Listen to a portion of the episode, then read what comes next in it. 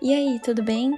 Aqui é a Amanda, uma das criadoras do podcast No Meu Tempo, e essa é a 12 história do podcast, onde você pode fazer parte contando uma história de um dos moradores do Lar Gustavo Nordlund.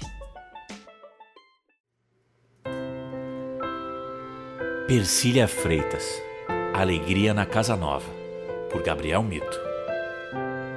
Persília Freitas, de 87 anos, elogia a qualidade de vida que o lar Gustavo Nordland propicia.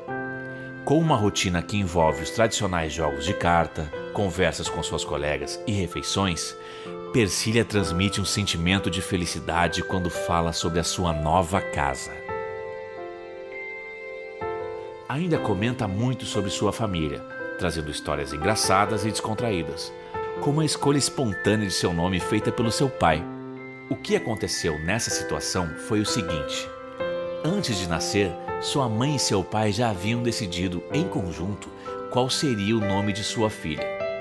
Entretanto, quando o pai foi registrar o nome no cartório, esqueceu que haviam combinado e acabou registrando Persília, o que não alegrou muito a mãe da menina.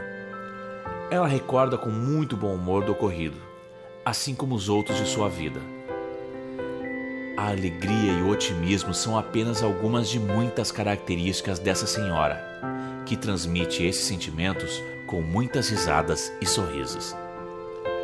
Ainda traz mais histórias relacionadas à sua família, como a origem de uma forte queimadura em seu sobrinho Gabriel, após uma considerável quantidade de água fervendo cair em seu corpo quando criança. Ainda lembra do inteligente homem que o garoto se tornou, trabalhando na área da engenharia. Quando fala desse seu sobrinho e de outros familiares seus, a senhora sorri. É dessa maneira que Persília transmite para a entrevista todo o carinho que possui por seus familiares.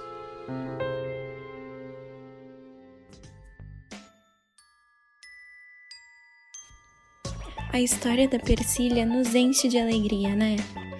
Bom, e para acompanhar de perto e saber tudo o que acontece, segue a gente no Instagram, no meu tempo, underline poa.